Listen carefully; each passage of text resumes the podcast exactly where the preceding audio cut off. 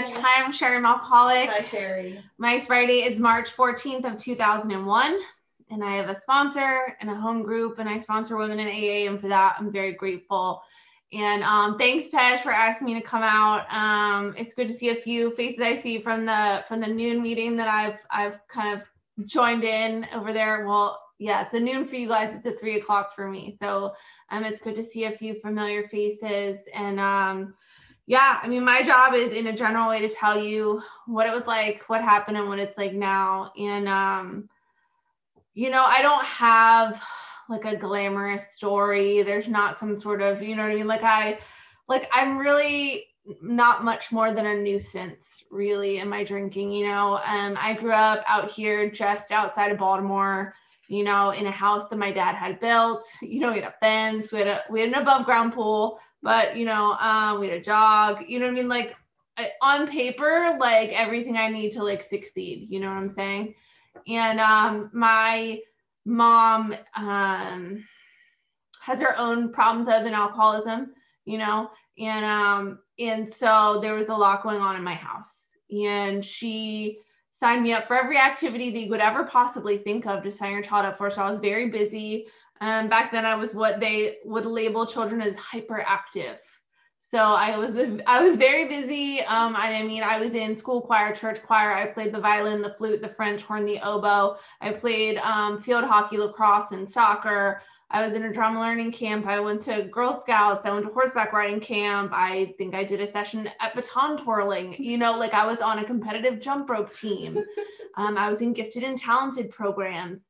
And I say that to say that, like, I think I always hoped that one of these things would be it you know what I mean, that it would fix it. Because what happened from my earliest recollections at elementary school, um, you know, I, I was always in my head. I was I had a complete inability to be present in this moment with anyone. You know, I remember even like you know, if I was at elementary school and I saw Maureen walking down the hall, I'd be in my head like, should I say hi to Maureen? Do I really know Maureen that well, like well enough to say hi to her in the hall? What if I, I say hi and she doesn't say hi back? What if what if I say hi but she doesn't see me? Like I can't wave again. Like like just like this insanity in my mind, like from my earliest recollections. And um, and I mean, at that point, it was like you know again even more nuisance like just like stealing chapstick from the grocery store you know what i mean? Like that kind of like behavior had already started. And um you know and i was already learning how to like gauge the people around me and like act accordingly you know what i mean? Like i said my mom was unwell my dad traveled a lot for work and so it was just an interesting environment.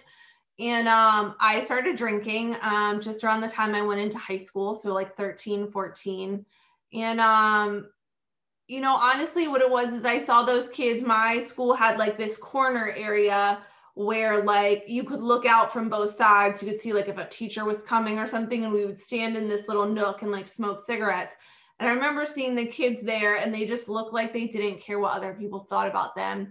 And in my head, I cared so very deeply what you thought about me that I was like, I maybe this is like my solution, you know, like these are the these people can like help me out with this, you know. And and of course, very quickly after smoking cigarettes comes drinking, smoking pot, all the other stuff, you know. And um, you know, I am a real alcoholic, but the reality for me is I got sober um just before my 21st birthday right so um i I was never able to walk into a liquor store and purchase alcohol. Um, even at 21, I looked like I was mm-hmm. 14, so there's not a chance, you know what I'm saying? And so, but the girl in the bathroom at high school never carded me. And so I would get whatever I could get there. And, you know, you'll hear a lot of other um, misadventures during my story. And so, you know, my high school drinking was great, right? Not a lot of consequences, like good times, like funny, you know, you do something, but it's still kind of funny um, you know, and we're going and pouring just a little bit out of every everybody's parents' liquor cabinet. Or, um, you know, what happened for me is that um, very shortly after I started drinking, my parents separated, and it took them a couple years, and they got divorced. And so what happened is my mom went back to work, and I became a latchkey kid. And I got to do whatever I wanted, you know what I mean? And no one was home, and I got to do, you know, so I would come home and smoke pot and watch Jerry Springer because it came on at three o'clock, you know what I'm saying? And like and drink when I could. Drink when I could read that dusty liquor cabinet in the kitchen or your parents' liquor cabinet um, or whatever that girl in the bathroom was selling, you know. And um, and I, I told you I came in playing, you know, as a two sport athlete, um, in the band, in the choir, in honors classes, you know, doing well academically with all this potential, you know what I mean, to to excel in any number of these like avenues that I had in front of me. And, and within that four years, I was barely graduating on time. Um, I had failed a number of math classes, which is ironic now because Maureen used to teach math. So if we had connected, I might not have uh, might not have uh, done so poorly. But yeah, I ended up like consumer math. I was not in any sports. I'm not doing anything. And um, you know, what would happen is every once in a while, like a, a well-meaning adult would try to intervene, right? A teacher, what's going on, whatever. But you guys, I'm a liar. I'm a cheater. I'm a thief. You know, and so um, I I want to protect my drinking at all costs. So you know, these people would ask me, and I'd be like, well, you know, things at home are just really hard. My dad's not there. You know, I'd play like the parental divorce card, mom, you know, whatever I had to say, and I would gauge you. And if I needed to cry, I would cry. You know, i'm like whatever I had to do, like pay no attention to the man behind the curtain. Like look over here. You know, and um, and that worked for a little while. And then reality is is i graduated and i had no intention of i i was like why are people going to college? I'm so glad i got out of school. Damn glad that's over. You know what i mean? And um and um you know i spent the next you know three or four years trying to drink um trying to like run my own life. I was joking with maureen earlier. I was like can you believe we thought we were like adults at that age? You know? We're like oh so wrong.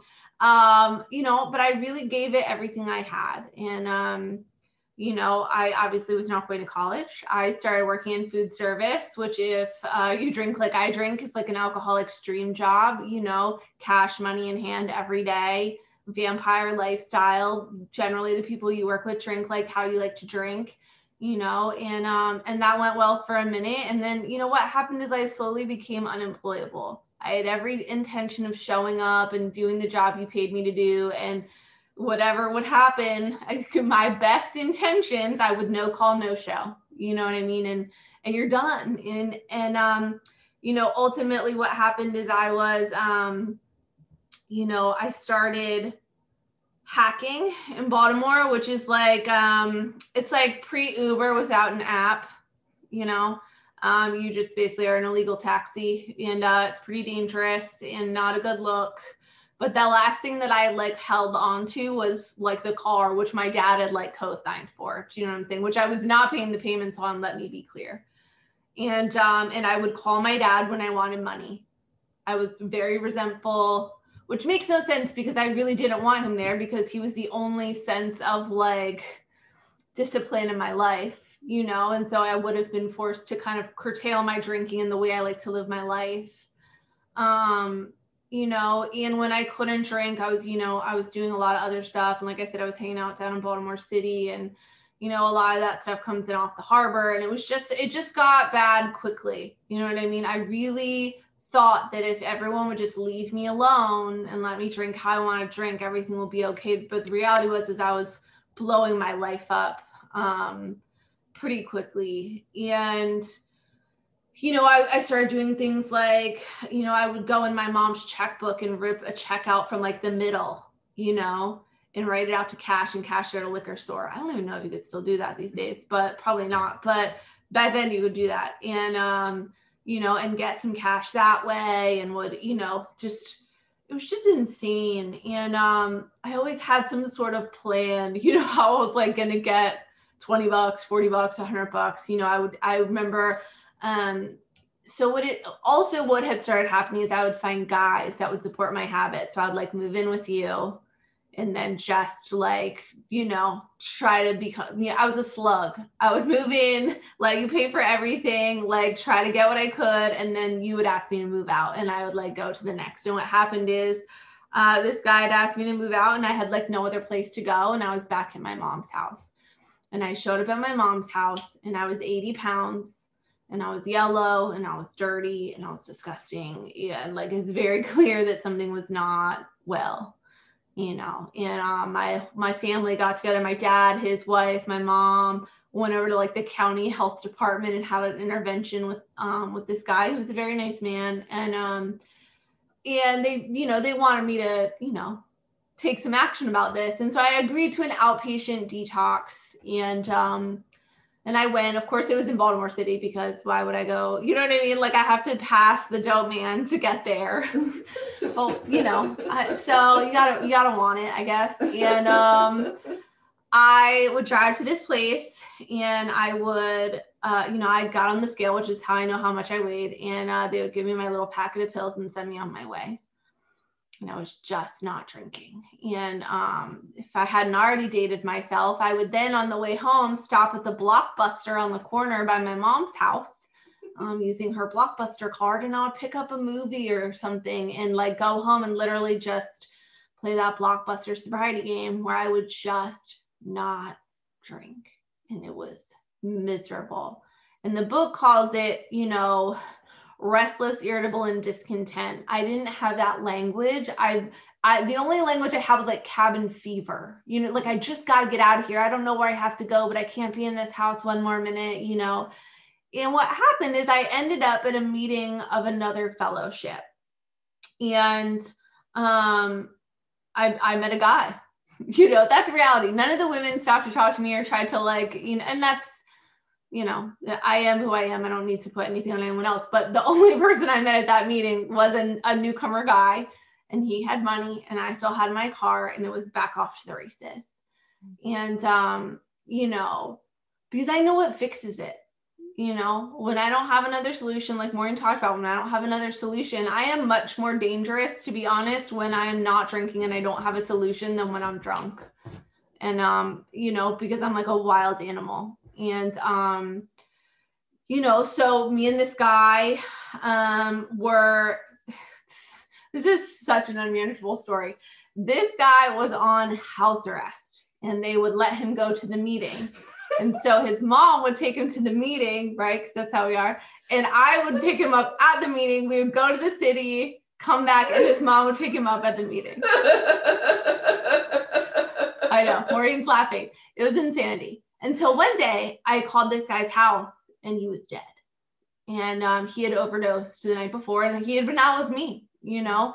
And um, and I don't know if that was the night or if it was a different night, but I picked him up at the meeting and he didn't have any money.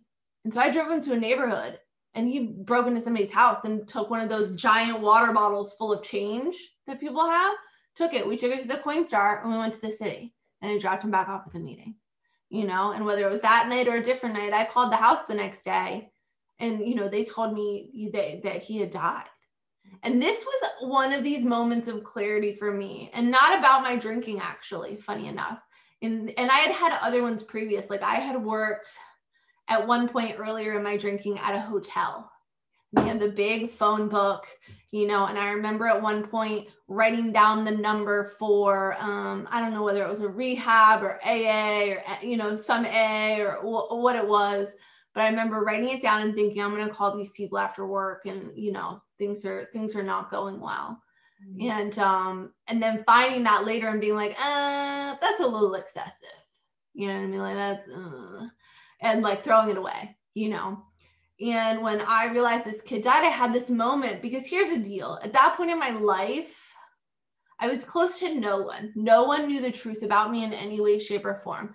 You could ask me a question where the truth would be a thousand times more beneficial for me to tell you, and I would lie. I would lie when it was not beneficial, when it didn't help me. Like, I, I was like, just a lie was automatically what I was going to say. And so, um, you know, he was the only person that even knew a little bit about me. He was as, as much of what I might call a friend as I could have at that time in my life. And I felt nothing. Like, and I knew there was something wrong about that, right? Like, I knew that normal people, when someone they knew died, like felt sad, maybe depressed, maybe they felt grief, maybe, but they felt something and I felt nothing and I knew that was a problem. And I really felt like at that point that you could crack me open from like collarbone, like this divot in my collarbone, like all the way down to the pelvis and just like spread me open and black sludge would pour out. You know, there was nothing good or moral or decent left. I, I cannot. And if, if you drink like that, like I cannot hold on to the, the stuff I learned in Sunday school when I drink how I drink. that does not fly out there. Someone will roll me before I roll them, and that's a deal.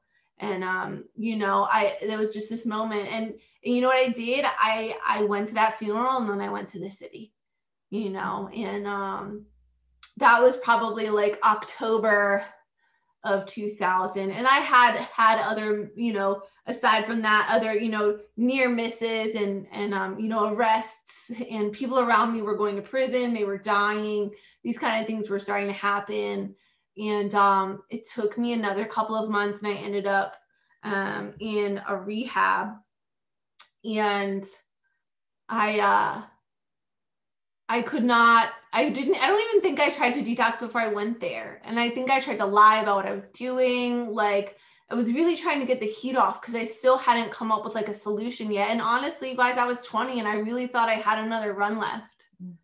I really thought like I just got to figure this out. You know, like some uh, maybe something about the, you know what I mean? Like the equation is wrong and I just got to like find out how to drink right or like i'm almost 21 maybe if i leave all the hard stuff alone and just drink like maybe it's the drugs you know what i mean and um you know because when i showed up there i was like speedballing every day and and i was drinking when i could when my stomach would allow me to at that point and um you know so i get to this rehab and here's the problem again um i i'm removed from alcohol and and all the other party favors and I don't yet have the solution provided by Alcoholics Anonymous. And so again, I am restless, irritable, and discontent. And what that feels like is like I'm walking through a cheese grater. Like my insides are churning broken glass. And the sound of your breathing is incredibly disrespectful. And like, you know, screw you very much. I'm not doing these chores. I'm not, you know, I don't want to be in this group. Like, you know what I mean? I just, you know, I had this bitch ass belligerent attitude. And, you know, when there was a moment, you know, we have these moments of willingness and then my ego comes back to try and, you know, cut me off the knees. And, um, you know, I was there somewhere between like nine days and two weeks, I think. I was in there for New Year's, which of course made me very, very, felt very rude, you know. And, um, and what happened is they kicked me out because I told you I break all the rules. I'm not interested. I'm not nice, you know, and um, and I had to leave. And what happened was that night I went out with my sister drinking because again, I would have told you it was the other stuff that was the problem, not my drinking.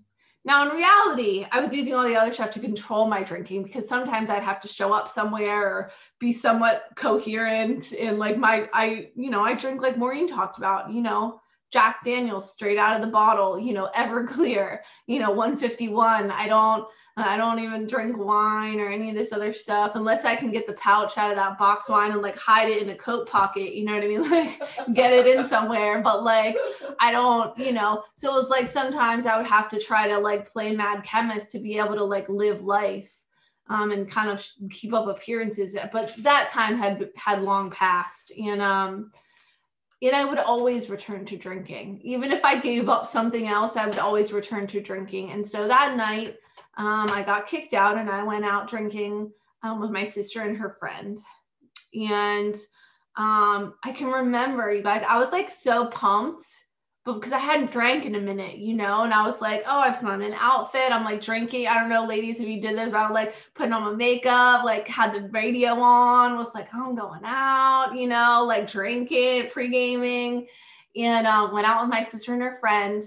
And a few things happened that night. Um, I was as physically drunk as I could possibly be, but the problem is, is that I knew that.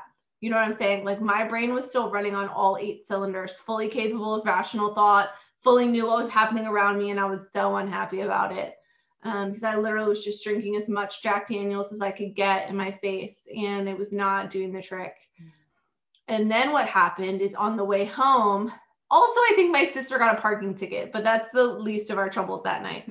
Um, on the way home, my sister wrecked her car end over end off an on ramp into a drainage ditch from 695 to 95 in Baltimore. And um, the car was so mangled that my sister's friend climbed out the trunk while the car was upside down. Um, I bounced off my window and shattered it. So I'm like half in, half out of the, the passenger window. My sister crawls out over me. You know, it's like a scene. Couple guys stopped, real gentlemen, cleaned all the paraphernalia out of the car before the cops came. You know, this kind of guy I like.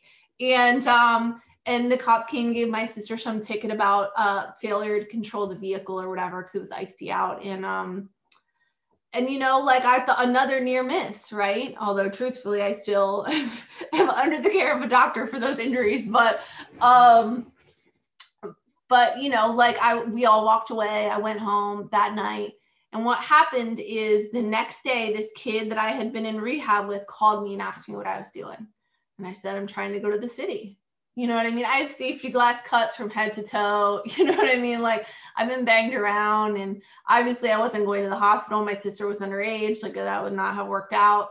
And, um, you know, he said, cool, cool. Um, I got out of rehab. Me and my sponsor are going to go to this meeting, but we could take you to the city first and then go if you want to go to the meeting. And I was like, sure.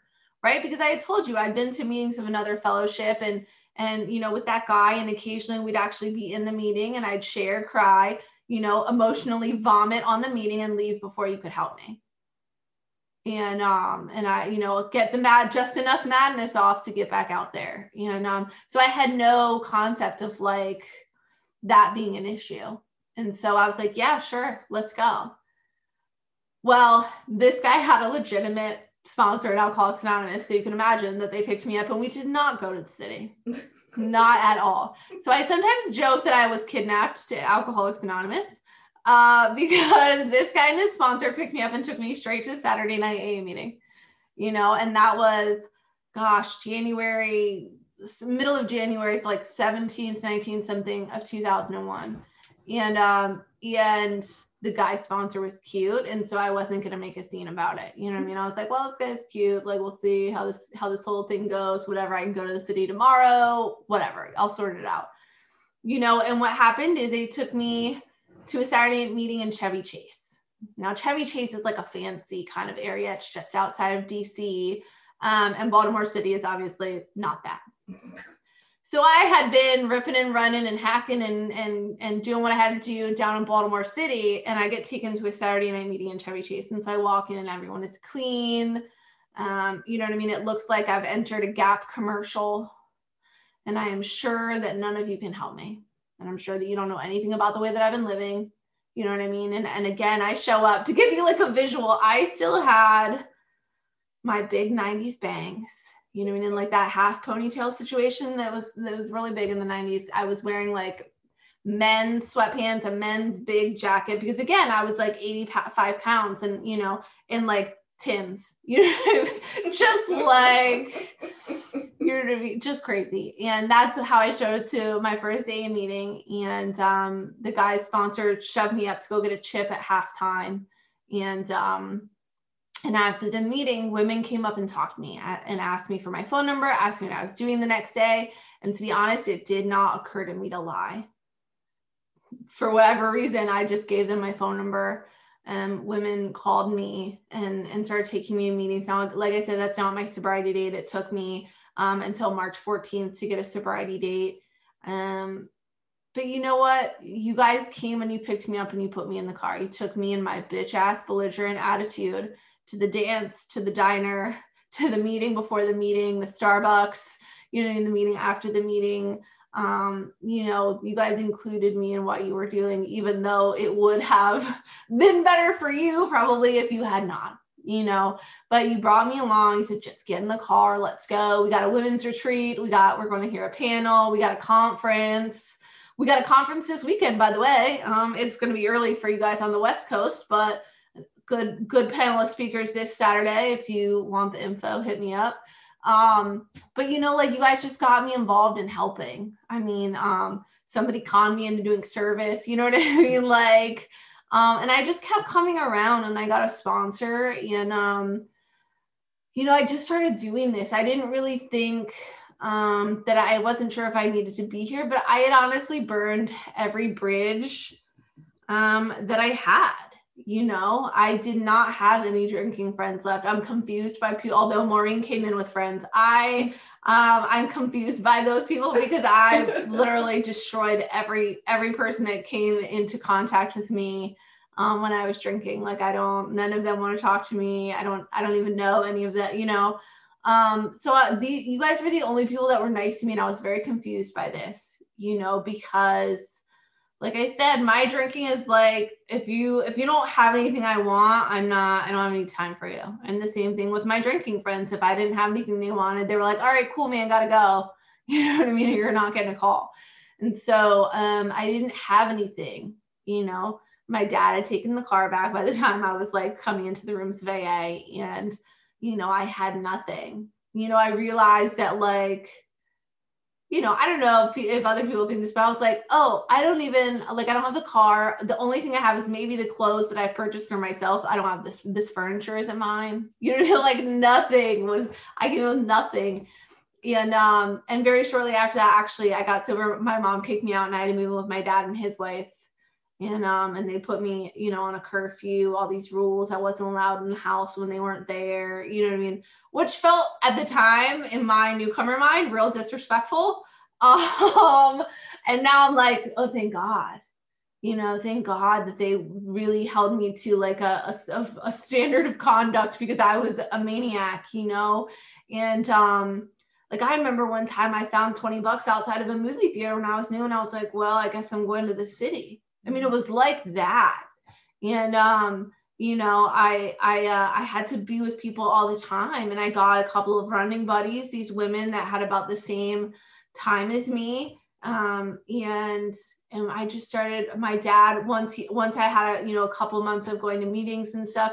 But also if you came to pick me up my dad would write down your tag number just to be clear. Like he was making sure i was coming home and uh and he knew where i was. Like so, um, but after a couple months, I got my car back. My dad got me, you know, had me get a little job by his house, and they would check the odometer, and I would go to the meeting, and I would pick up my my two newcomer girlfriends, you know what I mean, and we would go to the meeting together and get coffee and do all the things, and um, and I would talk to my sponsor because here's the thing too. Like I said, my perspective is so skewed still to this day, you know, and I would have to call her. I remember this seems so trivial, but I'll never forget it because it was like such a moment where I realized how off my thinking was. So I'm staying at my dad's house and I had had like this um bureau and I had all these things I had set up on it just how I wanted them. And I came in one day and there was like a little tiny TV on the edge and all my stuff had been moved over. Now, in my newcomer mind, my dad is now storing his things in my room. my room. You know what I mean? And I was like, mm, my thoughts are shit I could call first, right before I before I act crazy. So I called her and I was like, hey, listen, you know what I'm telling her, and I'm uh, and um and she's like, Do you think that your dad is like offering for you to have a little TV in your bedroom?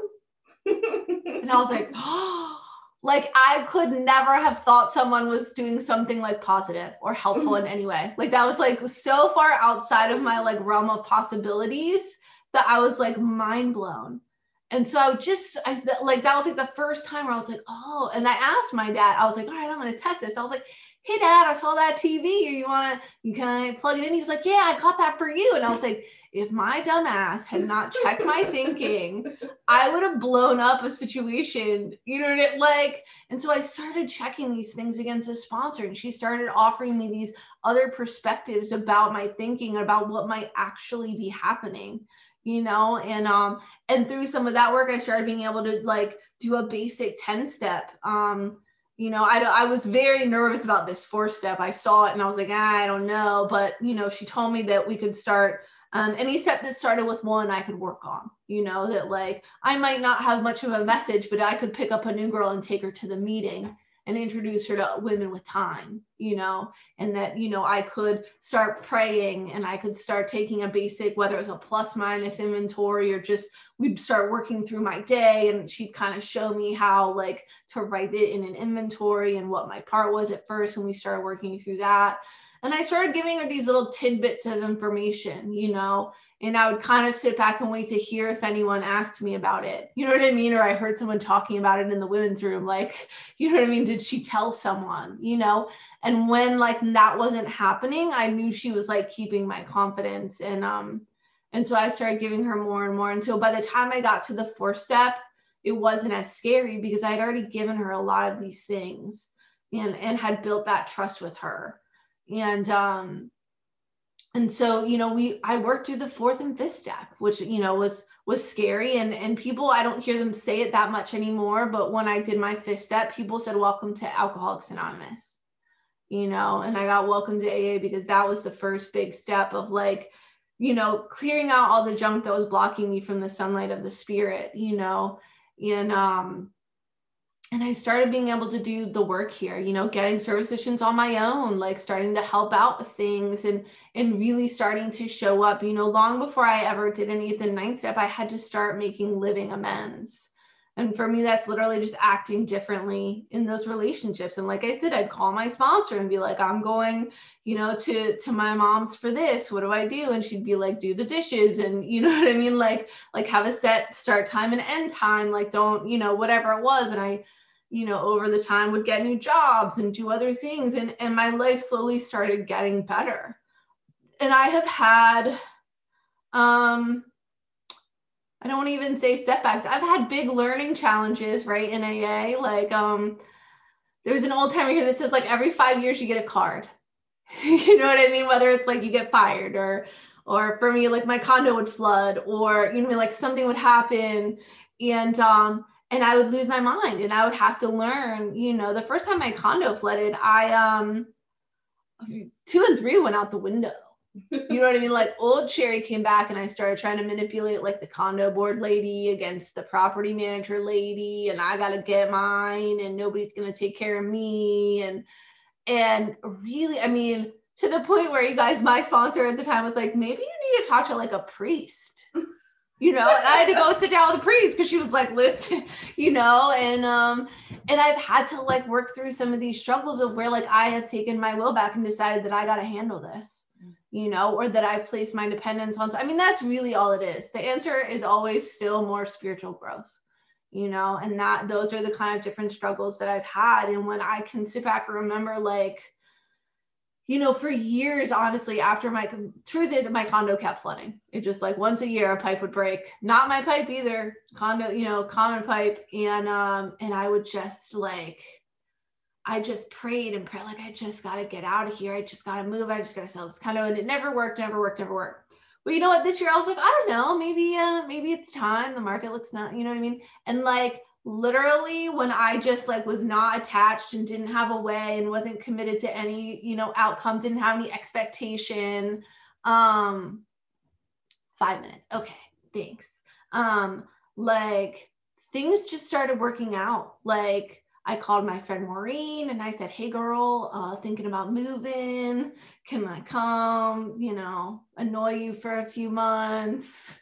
You know, and she said, sure. And like all the people that needed that I that needed to be available said, sure, no problem. We're in, everything worked out. And what do you know? Like I did not have to put my claws in it once and everything just like worked out. And like that's really how my sobriety has been when I can let go and let God you know um, things just seem to work out when I stop thinking about myself. And that's the truth. My sponsor was talking, we have like a sponsorship group uh, where my sponsor and some women in our sponsorship line uh, get together once a week and we rotate leaders. And my sponsor was like sharing the other week and said, you know, everything's fine until I start thinking.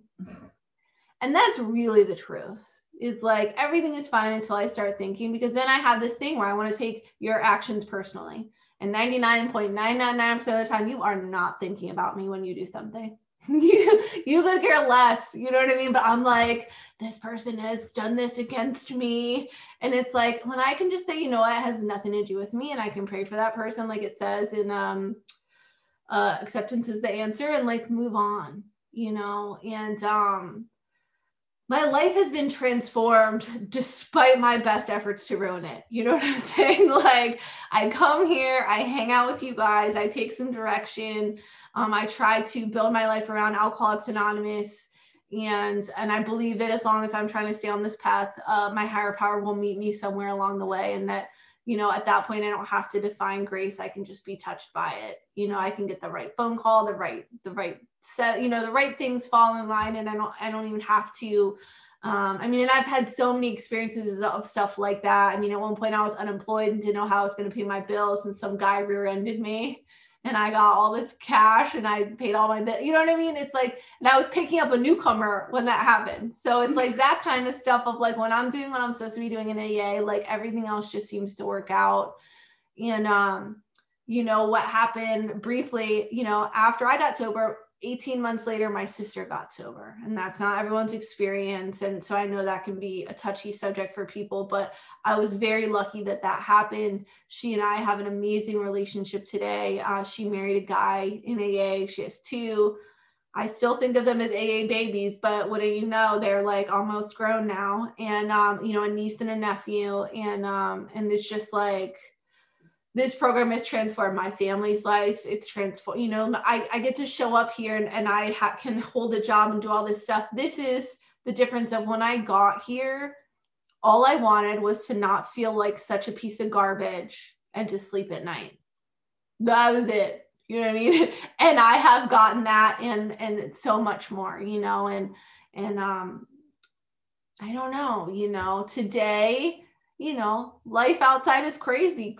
Crazy things happen every day. I never know what's going to be on the news about what's happening. You know, you could tell me trees are starting to eat people, and I'd be like, well, I guess we have to stay inside some more. You know, I don't even, I would believe it at this point, you know? And so I just, I like just come to the meeting, you know, and that's how I met um, Pej. It's kind of this noon meeting that that he was at, and some other people were at. Um, and so it, it, I've gotten to go there. Maureen and I go to a meeting in New York on Friday night, you know, and I've gotten to really experience AA all over the place. And I'm so grateful that I've had that opportunity um, to, to meet people outside of my comfort zone and outside of like where I am. Um, you know, if you guys are, well, no, I guess it's not. It's earlier out there. I was like, if you're up late, but the truth is you're the other way. Time zones are hard. Um, but like we have a, a big home group on Sunday nights at uh 7:30 our time. So 4:30 your time. and um, you know, and and we just go to meetings. And I I'm so lucky during this time to have like a room an, a sober roommate. So i'm not sitting by myself like you know trying to think about myself too hard. So um, i am very grateful for my life today. And it is a direct result of um, doing what you guys suggested that I do and trying not to take myself so damn seriously. So, um, with that, I think I'm probably just about to get the one minute warning. So, I'm going to cut it there. Thank you guys so much for having me out and thanks for letting me share.